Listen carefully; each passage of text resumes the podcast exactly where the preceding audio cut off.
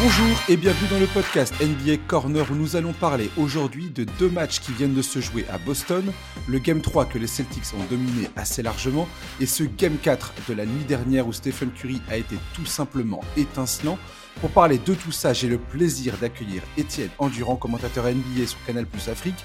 Bonjour Étienne. Salut Josh, salut à tous. C'est vrai qu'on a un petit peu d'actu en plus hein, dernièrement. Un petit peu, hein J'ai l'impression.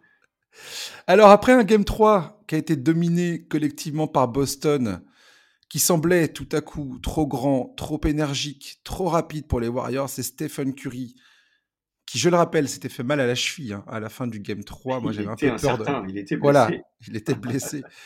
Euh, il est venu nous poser un match de patron dans le Game 4. Lui et ses coéquipiers savaient qu'il ne fallait pas revenir à la maison avec un déficit de 3 manches à une, surtout face à un club, les Celtics, qui n'a pas perdu deux rencontres consécutives sur la totalité de ses playoffs. Et il nous a proposé un véritable récital sur le terrain avec 43 points inscrits, 10 rebonds. Les rebonds, c'était vraiment un des points euh, capital. Le côté Warriors, euh, c'était une des grosses corrections à apporter euh, par rapport au Game 3. Il a été bien épaulé, par Andrew Wiggins, justement, 16 rebonds, record en carrière. Clay Thompson a marqué un 3 points absolument décisif à moins de 5 minutes de la fin pour faire le 95-94, il me semble, score. Comme ça, Jordan Poole a montré un peu le bout de son nez, il a, il, a, il a retrouvé un petit peu de sa vista. Et voilà que Golden State repart à la maison pour un Game 5 pivot face, enfin, devant leurs supporters et une confiance au sommet. Étienne, quel est le bilan que tu retiens des deux matchs qui viennent de se jouer à Boston personnellement? Mmh, je retiens beaucoup de choses. Il y a une stat que j'adore, et, c'était vraiment la stat qu'on ne pouvait pas imaginer euh, avant le début de la série. C'est deux équipes qui artillent à trois points dans tous les sens, on le sait. L'équipe qui gagne chaque match et l'équipe qui marque le plus de points dans la peinture. Je trouve ça hallucinant. Et ça avait été une véritable euh, correction lors du match précédent.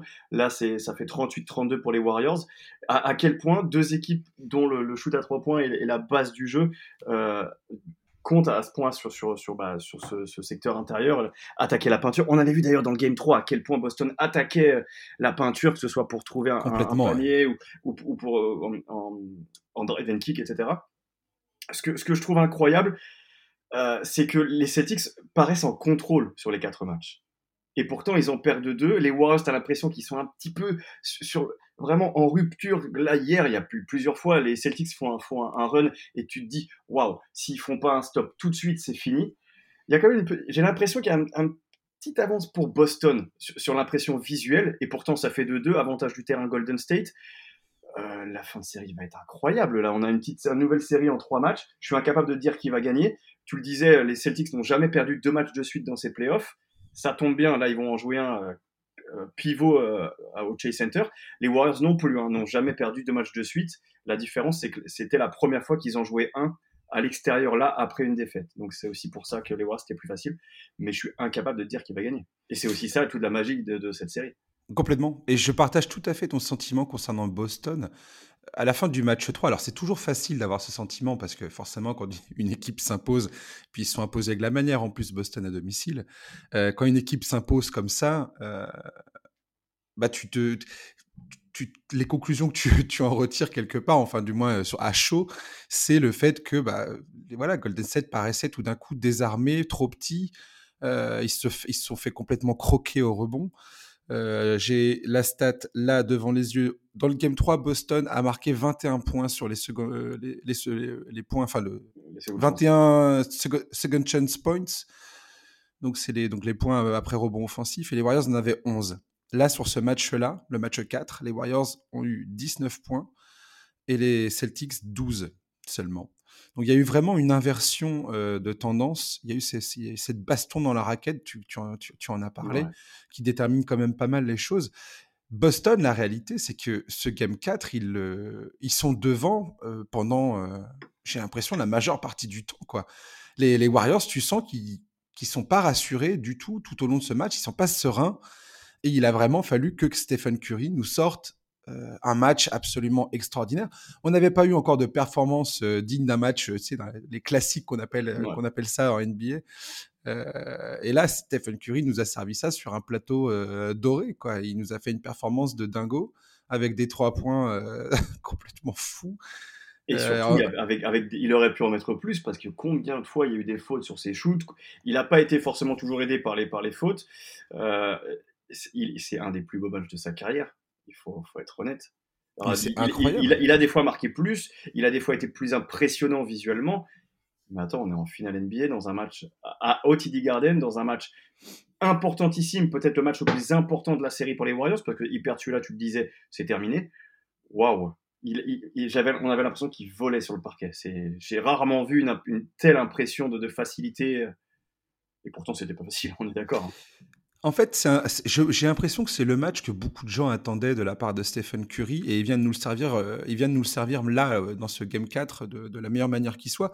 J'ai regardé un petit peu les stats de Curry en finale NBA. C'est 26,5 points en moyenne, 6,2 passes décisives, 5,7 rebonds, sur, euh, avec 39% de réussite au tir à 3 points. Dans ces finales. Cette saison, tu parles hein? Non, non, dans, sa carrière, en finale, en, en finale NBA.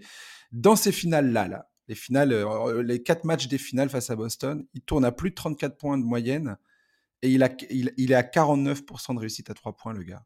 Ah, c'est phénoménal. Le, il, il, est et, 50% au tir. C'est-à-dire qu'il il est, il est en train de nous faire un 30 points de moyenne à 50% de réussite au tir et 50% à 3 points bientôt. Quoi.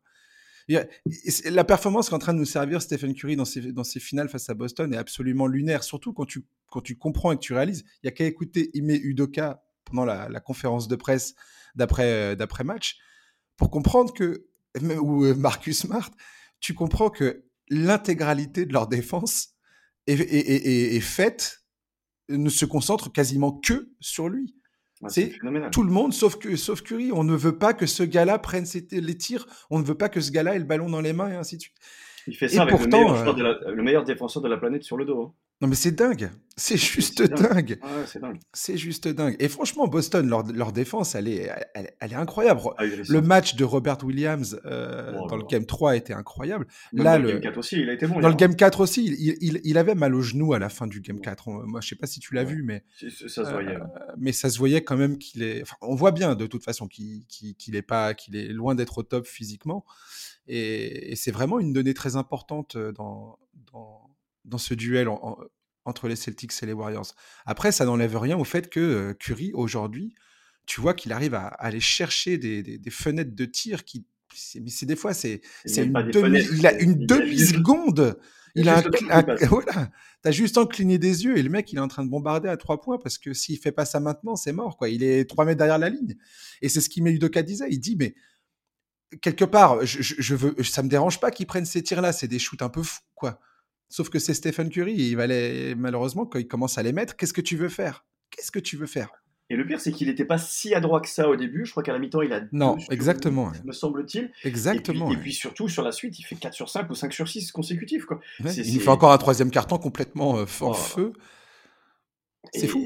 Ouais, ouais. il, a, il, est tellement en contrôle. Et c'est ce, qui ce que je trouve génial. C'est tu sens que là, il, il a vraiment. Est-ce qu'il a déjà été plus fort que ça?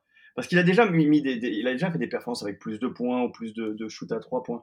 Mais là, j'ai l'impression que tout ce qu'il fait, quand il sait quand il prend un shoot que ça va rentrer. J'ai l'impression qu'il a jamais, il a jamais été aussi fort mentalement en termes de confiance et de contrôle sur, sa, sur ses propres moyens.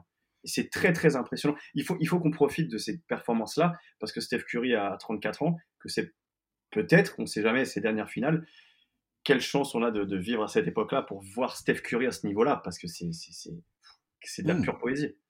Et, j'adore voir comment euh, et la défense de Boston et le public de Boston réagit à Stephen Curry sur le terrain. Tu vois bien, on n'arrête pas de parler de la défense en drop des Celtics face à Stephen Curry en disant ouais c'est pas c'est pas ce qu'il faut faire. Donc la défense en drop c'est un écran et en fait l'intérieur il va descendre euh, pour éviter que le, le pour éviter que le joueur drive et, euh, et après donc il attend que le, joueur qui s'est mangé l'écran, lui, fasse le contour et revienne reprendre sa position pour défendre sur, sur le tireur. Tu ne peux pas défendre sur Curry comme ça.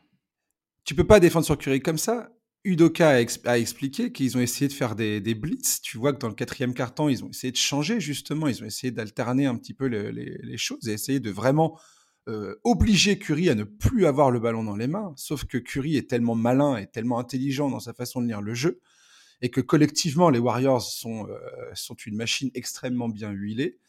Euh, ils arrivent à trouver des, solutions. moins dans ces playoffs quand même. Moins dans ses finales, pardon. mais bien sûr, mais parce que la défense de Boston est complètement incroyable. Elle est hors du commun.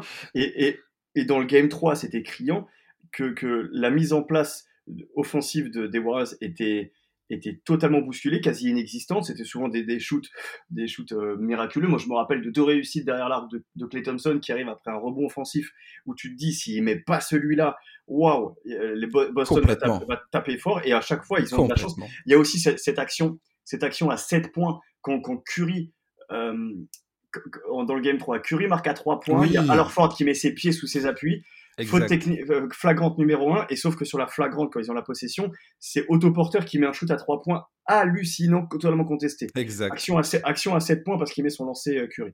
Et tu te dis, en fait, ils, sont, ils sont sur le bord d'exploser, d'imploser, et à chaque fois, ils y arrivent. Et c'est ça qui, est, qui, qui, doit être extrêmement difficile moralement pour, pour les Celtics, c'est qu'il y a des fois, tu défends bien pendant 22 secondes et tu prends un shoot d'extraterrestre et tu repars pour 24 secondes et c'est. Qu'est-ce que ça doit être dur physiquement et, moralement quand tu prends des shoots comme ça hmm. On en a parlé souvent dans le podcast euh, ces derniers, ces derniers, ces derniers, ces derniers, enfin ces dernières semaines, à savoir qu'on arrive, on arrive euh, dans, les finales NBA et même les finales de conférence, on, arrive à un stade de la compétition où euh, ce sont les superstars qui doivent sortir du bois et montrer le, chemin, tu vois? Et Stephen Curry, c'est exactement ce qu'il vient de faire. Et je suis tout à fait d'accord avec toi. Moi, j'ai vraiment cette impression que les Celtics, des fois, sont, sont à deux doigts de, de, de, de, prendre le match à leur compte et de partir euh, droit devant avec 10, euh, 15 points d'avance et les Warriors ne peuvent, plus rien faire. Tu, as souvent, moi, j'ai souvent cette impression-là. Et je, je l'avais encore euh, dans, dans, ce match 4. Et voilà, c'est juste que Curry est arrivé, il a pris les choses en main, il a pris ses responsabilités. Euh, et il est, euh, il a, il a, il a, il a vraiment, il, a justifié ses, son statut, son statut dans la ligue, quoi. Double MVP, euh, triple champion en titre. Et j'ai envie de dire, Boston, as du côté de Boston, tu as Jalen Brown et Jason Tatum. Oh. Et aujourd'hui, je pense que Boston, quand ils regardent la, la, perf des Warriors et de, de, Curry dans ce, dans ce Game 4, ils se disent, bon, bah, voilà, il, il va falloir un moment ou un autre qu'on soit capable d'aller chercher euh, ce petit cran euh, supplémentaire pour se, débarrasser de ces gars-là, quoi.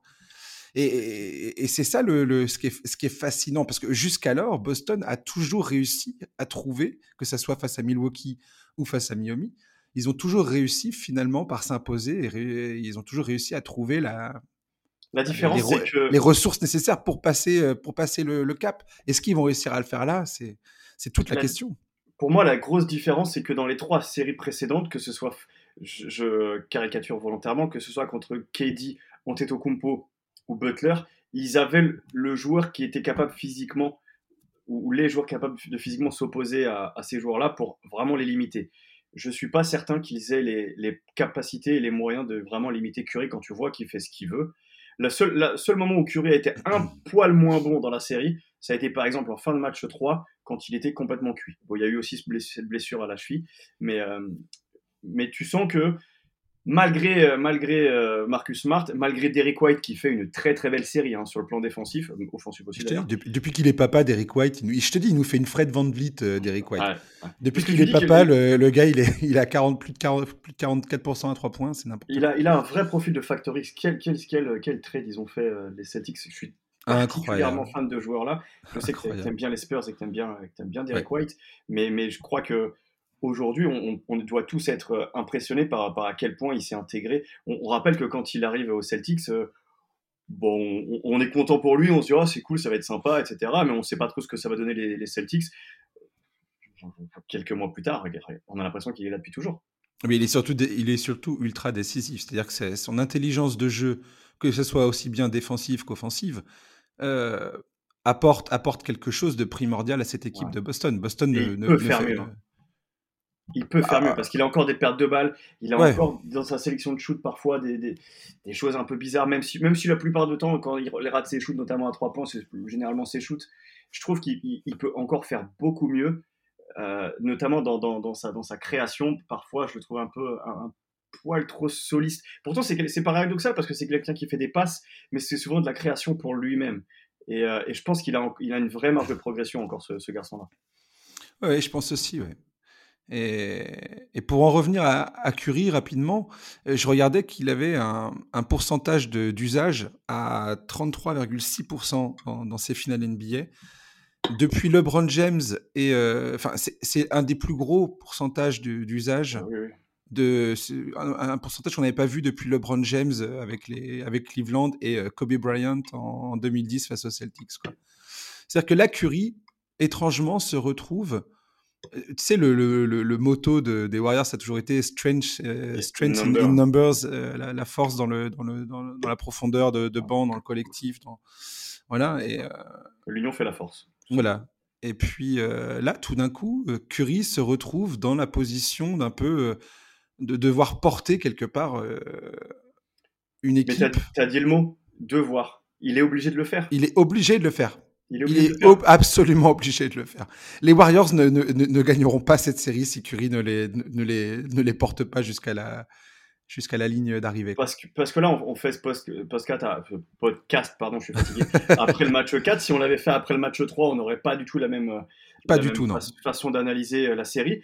Il faut bien se rendre compte. Et alors, du coup, moi, j'étais sur, sur Canal Plus Afrique, j'étais en plateau pour le débrief du match 3, etc. Puis on avait une discussion sur les Warriors dos au mur, blablabla et Georges Eddy disait à côté de moi, attention, c'est le match de tous les dangers, le match 4. Ah bah il a totalement raison. Hein. Absolument raison. Et du coup, moi, vu que je suis, c'est quand même mon métier de vendre le match 4, parce que bon, on est journaliste, on essaie de vendre les matchs aux antennes. moi, je disais, depuis qu'ils ont perdu le match 1 à domicile, qu'ils ont perdu l'avantage du terrain, les Warriors, eh ben, ils sont sur leur plan de route. Ils savent que le match 2 est un must-win. Si, on, si t'es mené 2-0 en ayant perdu tes deux matchs à domicile, t'es cuit tu joues au TD Garden, tu dois en gagner un sur les deux, tu perds le match 3, bon bah tu gagnes le match 4. Et si tu gagnes le match 4, tu retombes sur tes pattes. Et c'est exactement là où on en est aujourd'hui. C'est-à-dire que les Warriors ne sont plus les Warriors de la grande époque avec un Draymond Green, on va dire, totalitaire dans le sens euh, positif du terme, avec un Clay Thompson qui ne peut pas être revenu euh, à son meilleur niveau après deux ans sans jouer, même si, attention, il met 18 points hier, il a été encore intéressant. Et, moi, c'est défensivement qui m'a beaucoup euh, impressionné, Thompson hier. Mais c'est pas le, mais c'est pas le clé de la grande époque, il faut non, se bien rendre sûr, compte. Bien sûr. C'est plus Clay Thompson. Et, autour, bah, finalement, c'est peut-être pas aussi bien accompagné qu'on pensait, parce que Jordan Poole a un peu plus de mal, même si hier, euh, il, a 22 ans, poule, quoi. oui, je, suis parfaitement d'accord avec toi. Mais je veux dire, on, disait attention, ils sont profonds et blablabla. Il y a Iguodala qui peut faire des etc. Il y a Kuminga, bah, hier soir, Kuminga, Iguodala, il joue pas. Euh, ne joue pas non plus. Euh, Gary Payton, j'ai l'impression qu'il est vraiment pas à 100%. Je pense que ça se voit, même si défensivement, ses efforts sont considérables. Au final, ils sont sur le fil du rasoir à chaque match. Deux fois, c'est pas passé. Deux fois, c'est passé. Il va falloir que ça passe encore deux fois pour être champion. Mais s'ils sont champions, les Warriors, on se dira waouh, quel titre à l'arracher quand même. Complètement. Parce qu'il faut se rappeler aussi des, matchs avant dans la série, enfin, des, séries avant euh, euh Bien sûr. finale. Ils, éliminent Memphis avec Jamorant qui est out. Contre Dallas, c'est chaud quand même hein, quand, ils battent Dallas. Donc euh, voilà, c'est pas les Warriors. Euh, Tony Truant de la grande époque, mais quelle équipe encore. Et Steve Kerr qui trouve toujours des solutions. Oui, alors c'est marrant. On va, on, va parler, on va parler vite fait de, Kevin Looney et d'Andrew Wiggins, si tu veux bien. Tu, tu me sers parfaitement le, la transition euh, sur un plateau, parce que tu parlais des séries précédentes. Et moi, c'est un truc qui m'a vraiment euh, interloqué dans, dans, ces playoffs côté Warriors. C'est l'importance qu'ont eu Looney euh, et Wiggins dans, dans cet effectif. la place qu'ils ont dans sur le terrain et à quel point leurs performances à chaque fois sont euh, absolument euh, capitales dans, le, dans les résultats obtenus de, par Golden State. Dans, le, dans ce match 4, euh, Steve Kerr débute le match avec Otto Porter dans le 5. Donc il veut sortir, il veut sortir de, de, ce, de, de, ce 5, de ce 5 majeur avec Looney et Draymond Green que les, les Celtics arrivent parfaitement à exploiter. Très rapidement, dès les premières minutes du match, on comprend que ce changement, il est, qui ressemble un petit peu, tu sais, à, 2015 quand ils avaient viré Andrew Bogut du 5 pour mettre André Iguodala, ça avait complètement changé la série face à Cleveland. Et d'ailleurs, Iguodala avait fini par euh, hériter du titre de MVP des finales. Euh, donc là, on voit bien que le truc, le truc fonctionne pas, quoi. Et, et finalement, Looney, qui a joué 17 minutes dans le game 3, en a joué 28 dans le game 4 et, 28 minutes absolument capitales. quoi. C'est-à-dire que. et ça, c'est qui représente exactement son match. Je suis pas très fan de, ça, mais des fois, c'est important de regarder le différentiel. Et ben, c'est ah celui qui est le plus beau différentiel sur le parquet. Il est à plus 21. C'est-à-dire que c'est plus que Curry, qui met pourtant 43 points. Ouais. C'est plus que Wiggins, c'est plus que tout le monde. Et, ça, et, pourtant, il joue que 28 minutes et il est sur le. ça vaut ce que ça vaut, j'entends, hein, bien sûr. Mais ça, parfois, ça, vous montre à quel point un joueur peut être impactant quand il est sur le parquet, ou pas d'ailleurs. En fait, Loudi, quand il est sur le terrain, il apporte quelque chose qu'on a bien vu qui manquait aux Warriors dans le Game 3, c'est les rebonds, c'est une présence au rebond. Et, et si tu regardes le ratio, enfin le pourcentage de rebonds qu'il gobe quand il est sur le terrain, Looney, c'est un des, des, c'est Denis Rodman bientôt quoi dans ses playoffs. C'est n'importe quoi en fait. La vérité c'est que c'est complètement n'importe quoi. On va parler d'Andrew Wiggins. Hein. Ah mais oui. On va, on va parler on va parler d'Andrew Wiggins rapidement. Dans, dans, l'intégralité de sa carrière, Andrew Wiggins, il Attends, tourne. Pour terminer sur, sur Kevin Looney, il y a une chose qui. Ah, on, va, on va y revenir, on va y revenir. Juste, juste, juste pour parler de, de, de ces deux gars-là. Wiggins en carrière, il tourne à, un peu plus de 4 rebonds en moyenne par match. D'accord? Ouais, Hier soir. Euh, il a, enfin, le meilleur pourcentage de, enfin, de, le meilleur ratio de rebonds qu'il a eu en carrière, c'est 5,2 sur ses, sur ses 8 euh, saisons régulières en carrière. Hier, le gars prend 16 rebonds. 16 rebonds qui sont absolument indispensables, dont le, euh, le rebond offensif là qui prend euh, en fin de match sur le, un panier raté de Pou, je crois. Je vais, je vais vérifier ce que je suis en train de dire. Mais, euh, mais je veux dire, ces deux joueurs-là, Looney et, Wiggins, l'importance qu'ils ont au rebond et cette faculté qu'ils ont de, de, de, de, permettre aux Warriors, à eux deux, de dominer les rebonds, je trouve ce, ce, fait absolument euh, inattendu et, incroyable. Enfin, je sais pas, j'ai plus de superlatif là, mais. Hein. je, parlais tout à l'heure des points dans la peinture, mais évidemment, il n'y a pas que les points qui comptent, il y a aussi tout, tout ce, tous les box-out, tous les, rebonds offensifs, défensifs, etc. Et c'est vrai que quand, on joue, quand on joue mmh. petit, et surtout là, on a, on a deux équipes qui jouent petit, parce que Robert Williams, il ne faut pas être trompé par le fait que ce soit le quasiment le plus grand sur le parquet. C'est un petit intérieur, c'est un petit pivot en termes de taille. 2m8, je crois, Robert Williams. ce alors, par contre, il compense par, par, par une mobilité assez phénoménale et, un jump assez fou. Mais c'est un, un, petit pivot pour, pour ce qui est ce qu'on a l'habitude de voir en NBA. Et, et, quand on joue petit de chaque côté, il faut forcément un forward capable de prendre, de naviguer, de prendre un rebond de malin, de, de, de, de coquin. Et c'est vrai que Wiggins, pour ça, nous avait pas habitué à le faire. Et, et tu c'est très juste, ces 16 rebonds sont, sont, très très importants. Et de l'autre côté, on, on, a vu aussi Brown et Tatum prendre beaucoup de rebonds. Alors un peu moins hier soir, Brown il en prend que 6, mais dans le game 3 il en avait pris un peu plus. Et, et mhm. ça, ça fait partie des, des, des choses qu'il faut vraiment, il faut mettre l'accent là-dessus, parce que les points de seconde chance sont extrêmement importants, comme, comme tu le disais tout à l'heure. Et, et c'est vrai que Wiggins a fait l'une des plus belles performances de sa carrière hier, même si encore une fois, il n'y a pas que le scoring qui compte. Moi, je suis attaché à, toujours parler de ça. Il n'y a pas que le, que le box score qui compte. Il y a aussi l'impression visuelle, l'impact qu'on peut avoir. Par exemple, il y a une chose qui est vraie. Hier soir, Draymond Green passe un peu à côté de son match. Mais bizarrement, on ne sait pas pourquoi, tout de suite, il devient bon en fin de match, dans les 5 dernières minutes, les 3-4 dernières minutes. Et eh ben, il y a ça aussi qui compte. C'est pas que des stats, c'est pas, pas que noircir la feuille, c'est aussi être là quand il faut. Wiggins a été très bon hier. Il y a une chose que je voulais juste terminer sur, sur Kevin Looney tu parles de ses rebonds. Curry est totalement libéré quand, quand Looney est sur, le, parquet parce que c'est un très très bon poseur d'écran. Et quand on sait que la majorité des shoots pris par Curry et par Thompson, un peu moins pool, sont en sortie d'écran, et eh ben, tu as besoin, besoin d'un rond-point comme ça. Parce que c'est clairement ce qu'il est, c'est un rond-point. Et, mmh. c'est là qu'on se rend compte à quel point, pourquoi ce garçon-là est resté dans le roster des Warriors toutes ces années. D'une, parce qu'il se tait, parce qu'il coûte pas beaucoup d'argent, mais parce qu'il fait le travail aussi. Et il faut, il faut remettre ces choses-là en, perspective. Bravo aux Warriors d'avoir fait confiance à ce garçon-là. Et c'est là aussi que quand on prend un roster en début de saison et qu'on se dit Ouais, mais lui, il vaut rien, blabla, il va se faire couper. Bah, Voilà, c'est aujourd'hui que ça compte. Et que finalement, un roster, on le crée pour ces choses-là, pour plein de petites choses, mmh, mmh. une somme de petites choses qui ne se voient pas, qui aujourd'hui se voient énormément. Ah, il y a quelques mois, tu m'aurais dit que euh, Kevin Looney et Andrew Wiggins allaient, euh, allaient, marcher euh, sur, sur les adversaires des Warriors en playoff en prenant des, les, rebonds sur la tête de tout le monde. Je t'aurais pas cru, clairement. Très clairement. Hein. Et c'est pas anodin que c'est les deux garçons qui ont le, meilleur différentiel. Plus 21, plus 20.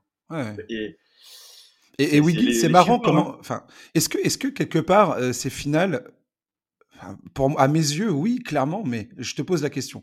Est-ce que toi, euh, Andrew Wiggins, l'image que tu te faisais de lui change Lui qui a eu quelque part, quand même, enfin, je veux dire, pendant des années, notamment à, à, cause de Jimmy Butler, du passage de Jimmy Butler aux Wolves, euh, Wiggins a eu cette image de softy, de, de, joueur euh, trop, euh, trop tendre, pas assez mentalement. Elle pas uniquement à cause de Butler, hein, c'est aussi. Non, non, elle n'est pas. Mais, hein. Ça a été, ça a été, ça a, atteint son paroxysme à ce moment-là, et je suis tout à fait d'accord avec toi. C'est c'était beaucoup de sa faute.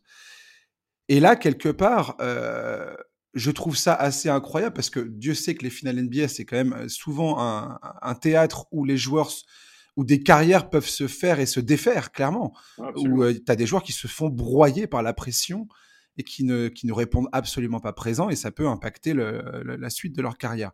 Là, Wiggins est en train de nous faire des, des playoffs absolument euh, exemplaires, des finales où il est très très bon. Et, euh, et je suis tombé sur cette stat tout à l'heure. Jason Tatum, quand il est défendu par Andrew Wiggins, il est à 33% de réussite au tir et il, il n'a provoqué qu'une seule faute à Andrew Wiggins. Ce qui est une stat assez dingue. Alors, euh, quand tu es fan de Boston, tu peux dire Ah ouais, mais c'est parce que les arbitres, ils, bouffent leur sifflet dix, fois, dix fois trop souvent. Ok, pourquoi pas. Mais n'empêche que euh, cette capacité à défendre sans faire de faute, euh, elle, est, elle, est, elle est primordiale, elle est capitale, elle est, c'est, un truc, c'est une vraie qualité. Ouais, absolument. Ce qu'il faut aussi se rappeler avec Wiggins, c'est qu'il fait partie de ces joueurs et, et c'est pas toujours facile qu'il se fait trader le jour de sa, enfin pas le jour de sa draft, mais avant son premier match NBA. Et donc du coup, ça, t'impacte forcément. On rappelle qu'il était dans le trade qui avait envoyé Kevin Love à, à, Cleveland.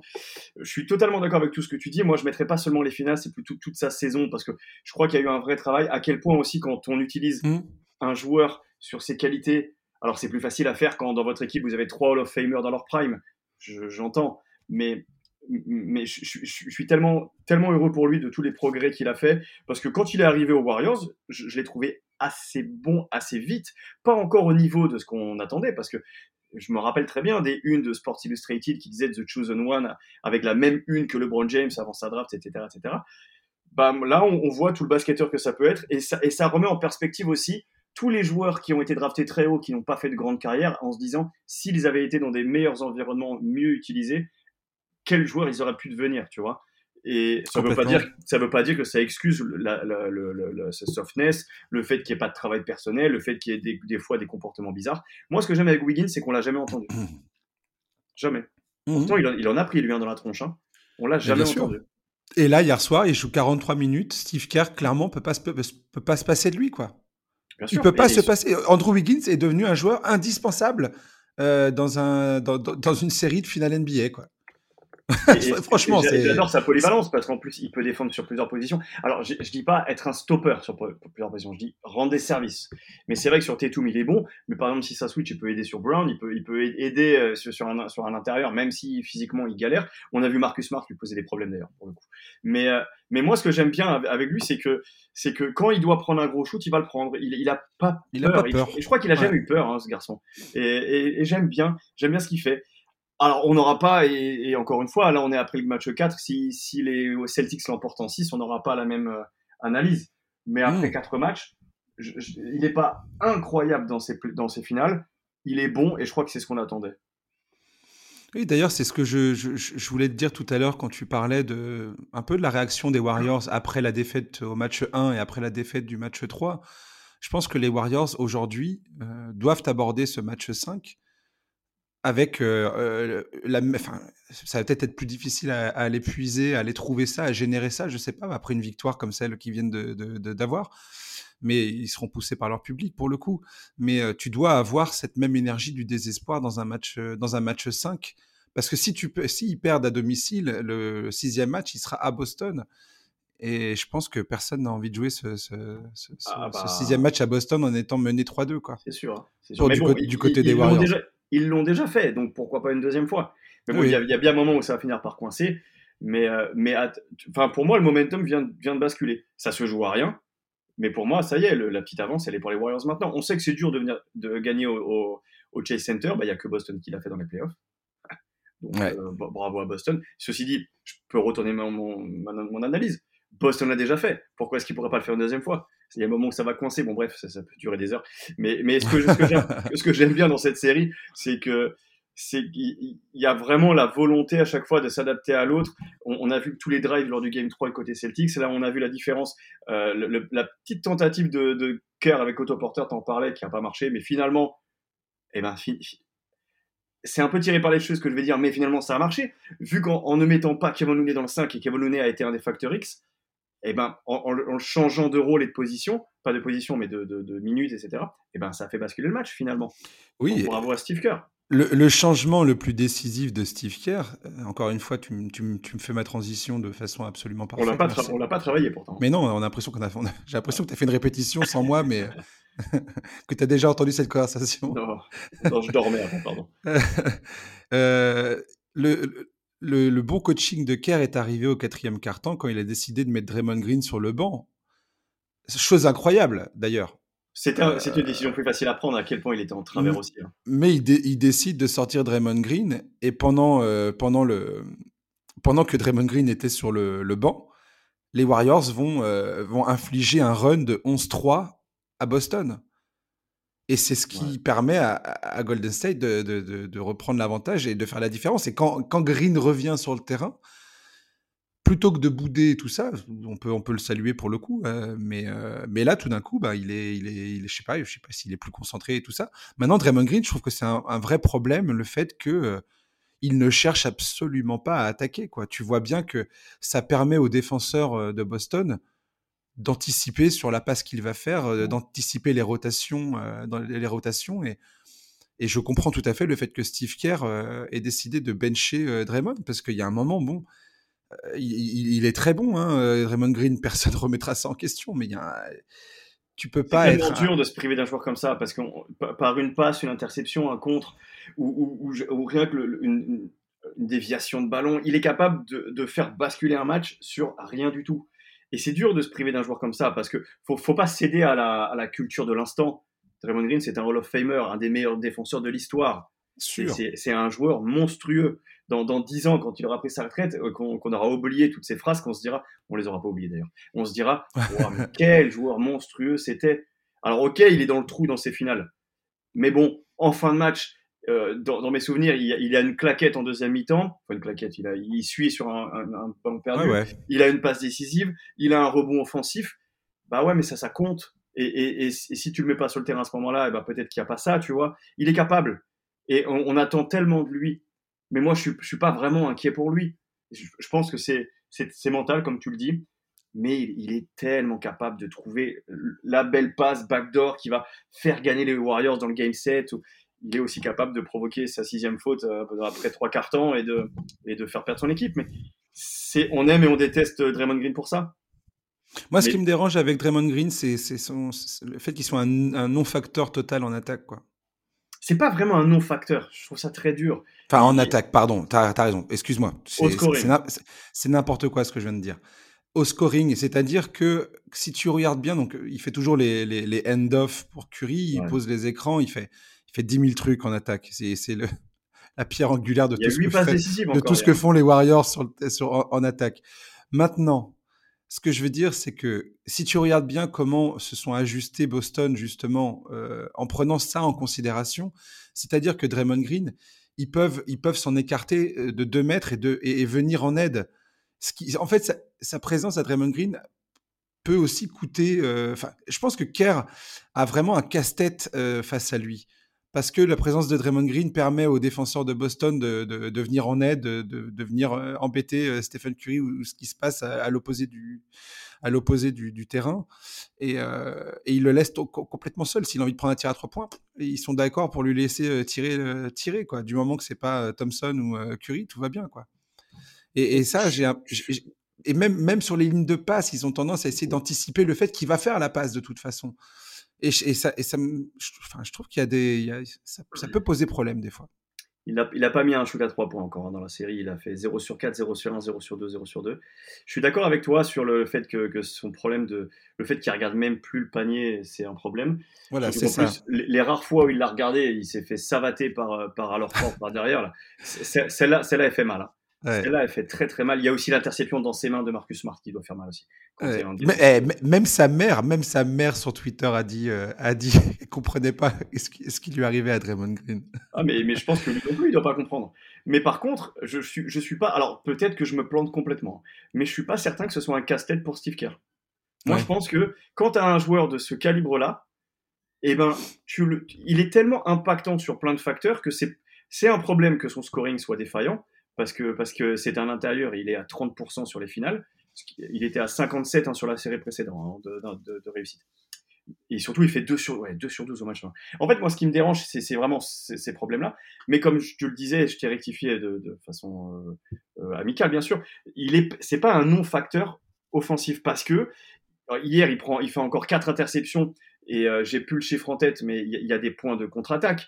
Euh, bien sûr. Pour, pour, les Warriors. Et quand ce, qui est, ce qui est vital pour Golden State. Bien sûr, c'est vital. Et ça génère des points de contre-attaque. Il y, a toutes ces poses d'écran. Tu parles des end-off, c'est tout à fait vrai. Euh, tu vois, tout ça, tout ça, personne d'autre que Draymond Green peut le faire à ce hmm. niveau-là aux Warriors. Et donc, le cast... ouais. Oui, vas-y, continue, pardon. Et, et donc, du coup, c'est facile pour, les, pour, les, pour Steve Kerr, pour moi tu es obligé de lui donner des minutes, tu es obligé de l'utiliser énormément, il a joué encore 33 minutes hier, en, te, en te, disant, pourvu qu'il arrive à mettre un panier ou deux, parce que le seul panier qui marque hier, eh ben, il a personne à 2 mètres, c'est sur un, rebond offensif facile. Mais moi, je l'aurais mis celui-là, non, peut-être pas. mais si, vas-y. Peut-être. Ouais, mais je, tu l'aurais mis. Je ne saute pas aussi haut. Vas-y, on s'en fout, tu l'aurais mis. Bien sûr que je l'aurais mis. Non, non, le, casse-tête pour moi euh, de, Steve Kerr tient pas, tient pas dans le fait de savoir si, euh, si Draymond Green mérite sa place ou non sur le terrain. C'est plus le fait de ne pas pouvoir jouer. C'est ce qu'il a, c'est ce qu'il a signifié avec, avec, son changement de, de, de 5 au début du match. C'est que c'est compliqué pour les Warriors de faire jouer et Draymond et Kevin Looney et que tous les deux sont, euh, sont indispensables à leur manière pour les, pour, pour les Warriors. Euh, et que c'est voilà et puis en plus le, en fait c'est un problème de spacing que ça que ça pose en fait ouais euh, ouais bien sûr au plus au-delà de ça c'est qu'il a pas de il a pas de profondeur du tout sur les, les postes intérieurs Bielitsa il est, il est bien gentil mais mais le match-up il est pas du tout pour lui il pourrait être très bon, Bielitsa. Je dis pas que c'est un mauvais joueur, hein, bien au contraire, hein, MVP de mmh. l'Euroleague et tout. Surtout qu'il shoot. Mais, mais, surtout qu'il shoot. Mais bon, hier, euh, hier, il joue 9 minutes, il met pas un shoot, il met, met pas une passe et il ne fait rien. Et, et, tu, vois bien, bon, même s'il y a une faute énorme hein, sur, sur, le, sur sa pénétration à un moment donné, là, sur les bras de T et tout. Mais ce que je veux dire, c'est que euh, qu'est-ce qu'il a comme autre choix À part jouer, et c'est ce qu'il a fait par moment, avec Gary Payton poste 5, je, prends des, grands, des, grandes pincettes parce que c'est pas vraiment un poste 5, mhm. en, en, jouant tout petit petit, sauf qu'à chaque fois qu'ils jouent petit petit comme ça, bah, ils se font fracasser à l'intérieur. Mhm. Je pense que Golden State utilise, c'est un peu l'énergie du désespoir. C'est brutal de le dire comme ça parce que c'est pas vrai. Mais c'est un peu l'énergie du désespoir en disant, allez, on, jette nos, dernières chances en espérant que ça passe. Ça passe, tant mieux, il y a 2-2. Si c'était pas passé, on se dirait, bah ouais, mais regarde l'effectif des Warriors, il n'est pas adapté pour les finales. Euh, en fait, c'est l'absence des enfin le, le, le no-show total d'Autoporteur Junior dans ces finales pour l'instant qui, qui, pose problème quelque part, j'ai envie de dire. Autoporteur, il fait des finales absolument catastrophiques alors qu'il a, a plutôt fait des bons playoffs jusqu'alors. il fait une belle saison. Et euh, oui, oui, carrément. Et c'est lui qui, qui, qui manque euh, à l'appel. Et moi, je pensais vraiment qu'on allait voir Jonathan Kuminga sur le terrain pour le coup dans ce Game 4 parce que je me suis dit, mais il faut absolument que Golden State trouve de la, de la, je sais pas, Mmh. de, des capacités athlétiques, quelqu'un qui est capable de, des, des, des- voilà, de, de courir, de sauter, de- d'être devant Tatum et Brown, de, de vraiment taper les ballons euh, dans les mains de, par, par le, de le Robert Williams. Non, je pense pas non plus. Qu'est-ce que tu veux demander à un gamin euh, de, de, de, de, de se pointer sur le terrain en plein, en plein milieu d'une finale NBA Enfin, je veux dire, c'est quelque part, c'est pas lui rendre service en plus. Non. C'est-à-dire que tu peux, tu peux lui, euh, lui squeezer sa confiance en lui, quoi. Ouais, Donc, mais tu sais, euh, tu sais en fait, les Warriors aujourd'hui sont un peu bloqués sur le, leur, leur small ball entre guillemets, quoi. Et c'est pour ça Ouais. que le- tout à l'heure je parlais de la paire Wiggins-Looney qui devient absolument euh, capitale en fait. Mais pour revenir sur Kuminga, tu sais, bah, du coup, euh, moi je travaille pour, pour Canal Plus en Afrique. Donc, Ouais. c'est vrai qu'il faut que je fasse d'autant plus attention à ce que je dis parce que des fois c'est mal reçu et, et- et je comprends parfaitement. Mais c'est vrai que, que on, on- on m'a posé la question après le match 3 est-ce qu'on pourrait tenter le pari Kuminga? J'ai dit que j'étais pas convaincu. Je le suis toujours pas d'ailleurs, il a pas joué hier. Le problème de, de ce, ga- de- de ce joueur-là, c'est que, comme on le dit, il a pas d'expérience. Il a joué quand même 10 minutes, enfin 9, quelque chose de temps de jeu sur les playoffs. C'est énorme hein, pour un rookie. hein, qui, n'a pas d'expérience comme ça, même si c'est vrai qu'il a joué en professionnel l'an dernier en G-League, etc. Et puis après, je me disais, mais pourquoi est-ce qu'on pourrait pas l'utiliser juste parce qu'il n'a pas d'expérience? Bah ouais, mais on l'envoie 2, 3, 4 minutes et puis on voit. Mais je sais pas. Pff, non, je, Et puis s'il si, s'il se plante complètement, on dira, euh, on dira bon, ouais, mais Steve Kerr, il est inconscient de faire ça avec un joueur si expérimenté à cet âge-là. Ouais. Et, et comme pour l'instant il y a 2-2, il a plus besoin de tenter des, des, des paris fous. S'il y avait eu 3-1, il aurait peut-être fallu. Mais bon, on aurait dit ouais, mais c'est trop tard. Enfin, est-ce qu'on, qu'on, faut bien se rendre compte de la difficulté de coacher en NBA, mais aussi en finale NBA, où, où chaque choix est, est scruté. Pourquoi est-ce que tu tentes pas Toscano Anderson, qui, qui, oh, qui est un défenseur correct et qui, qui a de la, de la verticalité, qui, qui a de l'envergure? Et tu dis ouais, mais Toscano il est pas bon. Ah oui, mais bon, c'est ce que j'ai sur le banc. Qui qui je mets maintenant Je vais pas pouvoir rentrer sur le terrain, moi, défendre Steve Kerr, tu vois. Et Bien c'est, sûr. c'est- c'est dur, c'est tellement dur. Et c'est un, casse-tête. Tu t'as utilisé le mot casse-tête tout à l'heure, mais c'est exactement ça. Hmm. J'ai- J'aimerais qu'on termine ce podcast en parlant un peu plus euh, de- de- de- des Celtics, en finissant euh, sur les Celtics, ce qu'ils vont devoir euh, éventuellement changer, alors à commencer par les, par, les pertes de balles. hein. La stat qui tue côté Boston, c'est zéro, enfin, zéro victoire, six défaites dans, dans ces playoffs quand ils perdent au moins euh, 15 ballons ou plus. Et donc là, hier soir, ils en ont perdu 16. Euh, la, série est toujours, euh, se, justifie encore et toujours.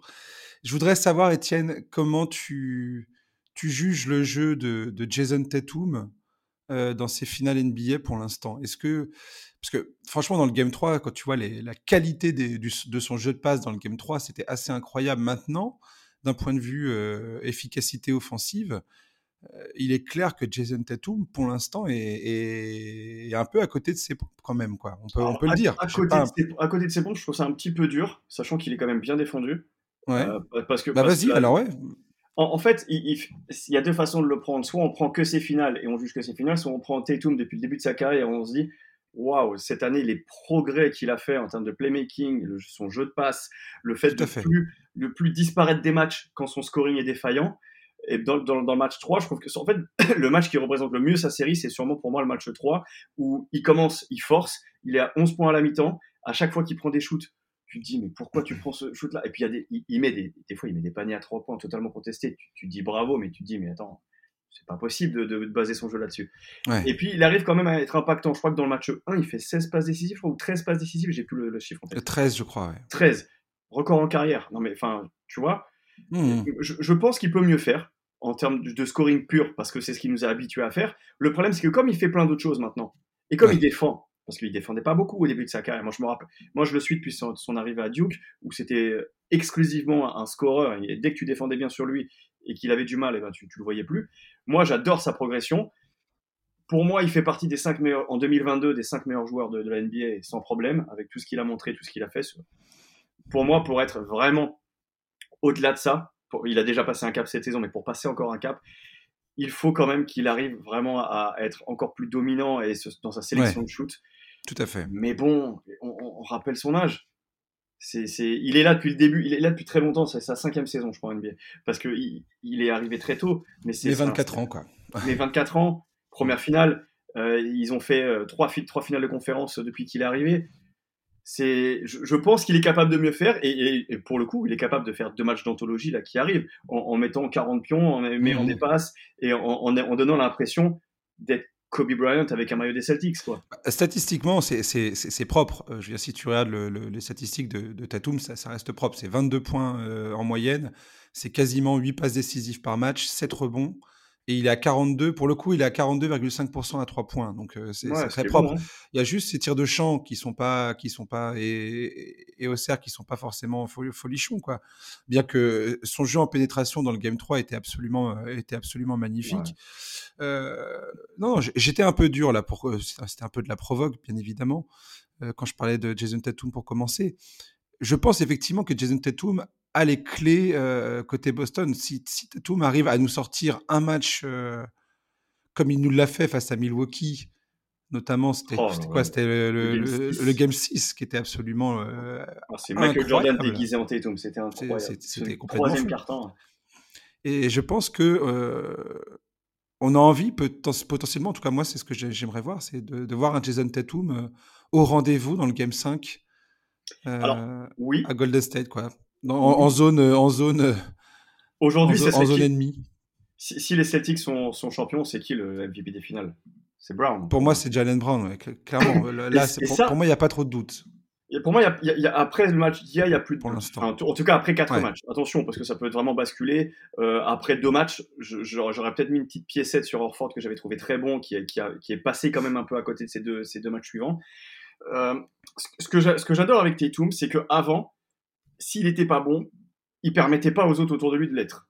Enfin, c'est très dur ce que je viens de dire. C'est pas qu'il permettait pas, c'est que son, son jeu ne permettait pas à ses partenaires de briller encore plus. je vois ce que tu veux dire. Hier, Brown, il fait un match euh, pas, pas, pas d'anthologie, mais, mais euh, il fait un match exceptionnel encore. Hein. Il y a très peu de déchets dans son jeu. Euh, il y a cinq fautes, mais il y a que deux pertes de balles. et puis surtout des shoots. Tu as l'impression qu'il t'as l'impression qu'il vole, quand je disais ça pour Curry tout à l'heure, mais t'as l'impression que tu peux le bousculer en l'air, il va réussir à, trouver un moyen de scorer. Et c'est ça que j'adore, c'est que Tatum, dans ses finales, est en train de permettre à Brown d'être MVP. Et ça, c'était pas, c'était pas évident au début de la, au début de la série, d'une, au début de la saison, de deux. Et, et ça, c'est la vraie progression du duo, parce que quand c'est l'inverse, Brown est capable de le faire aussi, avec, en étant un peu plus limité, parce que le jeu de passe de Brown est un peu plus limité. Je suis absolument d'accord avec ce que tu viens de dire. C'est exactement le sentiment que j'ai. C'est mmh. très bien dit, euh, Étienne.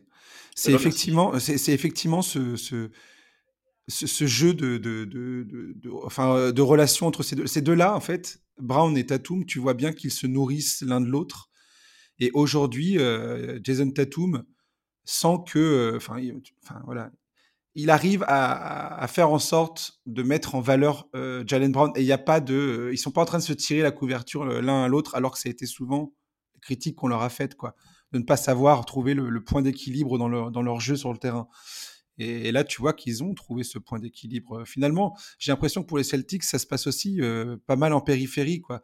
C'est-à-dire que Marcus Smart et alors Ford, leurs performances sont, sont hyper importantes dans, les, dans, les, dans le ah bah, résultat final, quoi, à chaque fois. Ce sont les frères, les frères jumeaux euh, de, extérieur-intérieur. C'est les, deux, les deux personnes.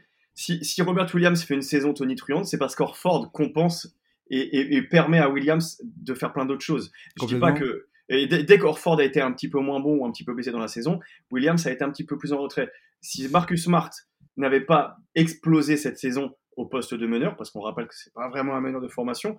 Euh, Brown était tout, mais était moins bon. Pour moi, ce sont les deux joueurs centraux du système d'Ime Udoka. On n'a pas parlé d'Ime Udoka encore dans, cette, dans, ce podcast. Eh ben, vas-y.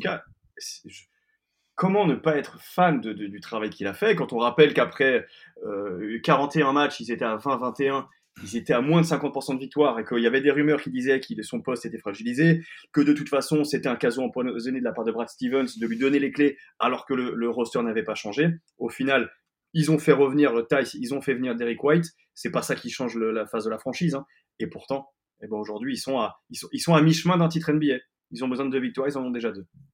Et, et, et, et c'est un peu une série, c'est une série de superstars, je suis d'accord, mais c'est un peu une série de coachs aussi, mine de rien. Tout à fait. Tout à fait. Et franchement, quand, tu, quand, tu, quand, j'écoutais le Emile Doka parler de, ses stratégies défensives euh, pour essayer de freiner Stephen Curry, tu sens bien que le gars, il s'arrache le, il s'arrache le cerveau tout, tous les jours pour essayer de trouver des solutions. Quoi. et que c'est extrêmement difficile. Stephen Curry pose des problèmes comme euh, peu de joueurs euh, dans la ligue en, pause, quoi. Et c'est quand même assez dingue que Stephen Curry, tout à l'heure je, parlais de ses stats, c'est quand même assez terrifiant que ce gars-là pose des chiffres pareils face à une telle défense et à une équipe aussi ah intelligente que, Boston, quoi. Bah, surtout que c'est la meilleure équipe à l'efficacité défensive de l'Est contre la meilleure efficacité défensive à l'Ouest. Donc on a vraiment l'élite de, de, la défense dans, ce basket mondial, l'une face à l'autre. Et, malgré tout, tu as, ta Curry qui fait des performances d'extraterrestres. Je suis pas certain qu'aujourd'hui, euh, le plan de jeu défensif des Celtics doit changer. Parce qu'il y a bien un moment où Curry arrivera à mettre moins dedans. Enfin, en tout cas, j'espère pour les Celtics. Surtout qu'en plus, ils arrivent très bien à défendre sur les autres joueurs. Parce qu'il n'y a pas vraiment un joueur au-delà de Curry qui fait des grosses perfs. que Thompson et Wiggins ont été bons hier. Mais encore une fois, ils arrivent à contenir à peu près tout le monde autour. Tout à fait. Jusqu'à quand? Jusqu'à quand? Et, peut-être jamais. Ouais, il faut. Comme je pense que en, résumé, c'est ce qu'on disait tout à l'heure par rapport à pour les Warriors, c'est que Stephen Curry va devoir porter cette équipe offensivement de toute façon, et que là, tu vois que les, temps de jeu commencent à sérieusement augmenter des deux côtés. Ils sont sur des rotations à à 8 joueurs. Euh, euh, et il y en a vraiment qui jouent euh, la quasi-totalité des matchs. Ah quoi. Bon, 43 pour tout. Je pense que Steve Kerr, voilà, aujourd'hui, son, son, son, son, objectif, c'est d'essayer de survivre euh, quand Stephen Curry, il arrive à lui trouver deux minutes sur le banc pour qu'il souffle. Quoi. mais en, comme, en espérant de ne pas se bouffer un run de 10-0 qui va, qui va les mettre 15, 15 points derrière. Quoi. Mais ils sont tellement capables de faire la même chose. Dans le Game 3, ils, mais bien sont sûr. ils, sont, ils sont quand même à la rue. Dans le Game 3, quasiment tout le match. Et puis, dans, je sais plus, je crois que c'est en deuxième quart-temps, ils mettent 8 euh, points en 37 secondes sur deux pertes de balles des Celtics sans avoir vraiment posé de système. C'est du jeu de contre-attaque, une pause d'écran et, tu shoots à 3 points. Et tu, et tu te dis, et quand ils retrouvent cette adresse-là, tu te dis, mais qu'est-ce que tu peux faire? C'est C'est tellement déroutant. Alors, il y, a moins, c'est moins flamboyant depuis deux matchs dans le troisième quart-temps, parce que hier, ça fait 30-24, ça fait plus 6. Mais bon, ils font 28-19 dans le quatrième. Et il y a quand même cette impression que à tout moment, ils vont appuyer sur le bouton, sur le bouton on. Et en plus, ça peut venir de, Jordan Poole aussi, que, que, Thompson a mis des gros shoots. Comme je te disais tout à l'heure, ils sont, ils sont sur, sur, leur feuille de route. Ils ont perdu le match 1 à domicile. Ils en ont gagné un à l'extérieur. Ils ont deux matchs à gagner et ils en ont deux à jouer à domicile. S'il y, a bien, s'il y a bien un moment où les Warriors sont en confiance, pour moi, je te dis, le momentum a basculé là. Je te dis hmm. ça, puis ça, ça sera peut-être Boston en 6, et ça sera bravo. Et ça sera bravo. Je suis, je suis totalement neutre. Mais bien sûr. Tu sais, moi, je suis gagnant quoi qu'il arrive. Je commente match 5, 6, 7 dans tous les cas, je suis, je suis gagnant. Étienne, ce match 5 a vraiment, a vraiment les. les... Enfin, je, pense que c'est marqué sur le, au milieu. ce match va être d'une intensité. J'espère pour nous qu'on va, que ça va, ça va se passer comme ça qu'on va pas avoir un espèce de, enfin, peu importe, on verra bien de toute façon. On n'est pas là pour avoir des exigences, on est juste là pour, euh, pour kiffer le spectacle et profiter du truc, tu vois, pour apprécier le machin. Mais, euh, mais en tout cas, la, scène est montée de façon à ce que ce, ce, match 5 soit absolument gigantesque. C'est aussi ça la hein. euh, Une série de finale qui est à égalité 2-2 euh, en plus, avec ce qu'on disait tout à l'heure, avec le fait que Boston, si jamais Boston perd ce match euh, à Golden State, qui se jouera quand? Ça se joue lundi, soit dans la nuit de lundi à mardi? Voilà. Euh, ça sera la première fois des playoffs, tu te rends compte, qu'ils perdent deux, matchs consécutifs? Au pire, ça, ça, serait, ça arriverait même vraiment au pire moment pour eux. Et dans tous les cas, s'ils gagnent, ça sera le deuxième défaite à domicile des Warriors, alors qu'ils n'en avaient pas perdu avant la série. Donc dans tous les cas, on va. Et, ce qui est génial, c'est que dans tous les cas, on va avoir un Game 6 à Boston. Quand on voit l'atmosphère qu'il y avait hier et lors du match 3, Jacques Monclar a dit un truc très très juste hier. Il dit si vous aimez pas les matchs de basket à Boston, il faut changer de sport. Je suis bien d'accord avec ça. Je J'ai pas du tout compris la polémique personnellement. J'étais en train de me dire, mais de quoi on est en train de parler en fait? Ça va quoi C'est incroyable. non, non, l'atmosphère. Et puis le Chase Center, c'est pas mal non plus. Hein. C'était déjà incroyable à l'Oracle Arena le Chase Center, c'est magnifique aussi. On, on, a, on, a, de la chance. Enfin, après, quand tu es en finale, de toute façon, toutes les, toutes les atmosphères sont belles. Mais là, on a la chance d'avoir des publics de connaisseurs et pas des publics de spectateurs. Là, les, les, gens qui sont. Tu vois, par exemple, dans le, dans le, dans le Game 3, quand dans le troisième quart-temps, les, les, les, Warriors font un run au tout début du, du, du troisième quart-temps, et ben le public s'arrête pas de crier. Au contraire, c'est là qu'ils commencent à crier, à encourager, parce qu'ils sentent que l'équipe en a besoin. Et ça, c'est un vrai public on, a très peu parlé, je trouve, des publics dans, mm. depuis le début de la série. On a deux, deux des meilleurs publics de, NBA, et de loin. Hein. Ah, j'en ai parlé tout à l'heure quand, quand tu quand entendais les bruissements dans, les, dans le stade euh, ah à Boston, dans le TD Garden, quand, quand tu voyais Curry marquer des shoots complètement irréels. et, Que tu, et que tu voyais. Tu sais, je trouve ça assez dingue en fait dans le sport de haut niveau. Et, moi, je suis fan de NBA, donc euh, je, je, bouffe ça depuis des années maintenant. Et euh, j'ai toujours, j'ai toujours adoré ça quand un joueur, par sa, par sa performance, tellement, qui est tellement irrésistible, que tu as, tout, tu as, 20 000 personnes qui sont là dégoûtées, quoi, en train de se dire merde, quoi, fait chier le gars, il est en train de nous enfoncer, quoi. Et on arrive, il n'y a rien à faire. Et tu vois bien que ce soit, euh, même les joueurs des Celtics, même il met Udoka sur le banc, tu, c'est juste un moment, tu dis voilà, c'est le genre de performance où tu es juste tu as juste envie de te lever, d'applaudir et de dire ok mec, vas-y, c'est bon. C'est un moment où il n'y a plus de maillot, il y a plus de maillot. Ouais, c'est ça, ouais.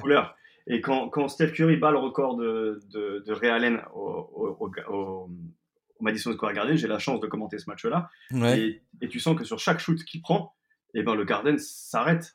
Ouais. C'est juste, c'est juste des moments sublimes en fait. Ouais, ouais, bien sûr. Ça me fait penser à la retourne acrobatique de, de, de, Cristiano Ronaldo sur le terrain de la Juve quand tout le stade l'applaudit alors qu'ils viennent de prendre un but et qu'ils vont se faire sortir. C'est des moments où peu, peu, importe le sport, peu importe le joueur, peu importe, c'est juste euh, la, beauté, la beauté du, de, quelque chose que nous, on sera jamais capable de faire et qu'il faut applaudir. Exactement. Et c'est parce que aussi il y a de la passion, parce qu'il y a de l'enjeu, parce que, parce que tu as des émotions qui, qui, qui sont là. Euh, c'est aussi pour c'est comme ça que ces moments-là se créent, tu comprends? C'est c'est pas en étant euh, face à un truc édulcoré, enfin ou, tout, ou mou du genou que tu as ce genre de, de, de moment bien évidemment. C'est parce que ça, ça déborde d'émotions et de passion. C'est ça qui crée ce genre de moment. Et franchement, ce, ce Game 4 était. Euh, était fou. Ouais, un, vrai classique. Très content. Eh ben, écoute, on, voilà. Eh ben, bon courage pour, pour les commentaires des trois prochains matchs. J'espère qu'on en aura sept vraiment. Bah écoute, euh, j'espère aussi qu'on en aura sept. Mais si on en a que 6, ça voudra dire aussi qu'il se sera passé de choses magnifiques. Exactement. Espérons qu'on en ait un 7. Ça serait incroyable. Yes. Et on se, on se reparle très bientôt, Étienne. Avec grand plaisir. Grand, grand yes. Mais d'abord vacances quand même après. Ouais, ouais, vacances quand même. Attends, moi je continue jusqu'à mi-juillet le podcast. On fera le, on fera les, la free agency et tout ça quand même. voilà. Yes. Chers auditeurs, merci de nous avoir écoutés. Euh, bah, profitez bien du Game 5, hein, on vient de le dire. J'espère qu'on vous l'a bien vendu. voilà. Et puis on se retrouve, bah, maintenant, on se retrouvera euh, au titre. le prochain podcast, ça sera pour parler du champion.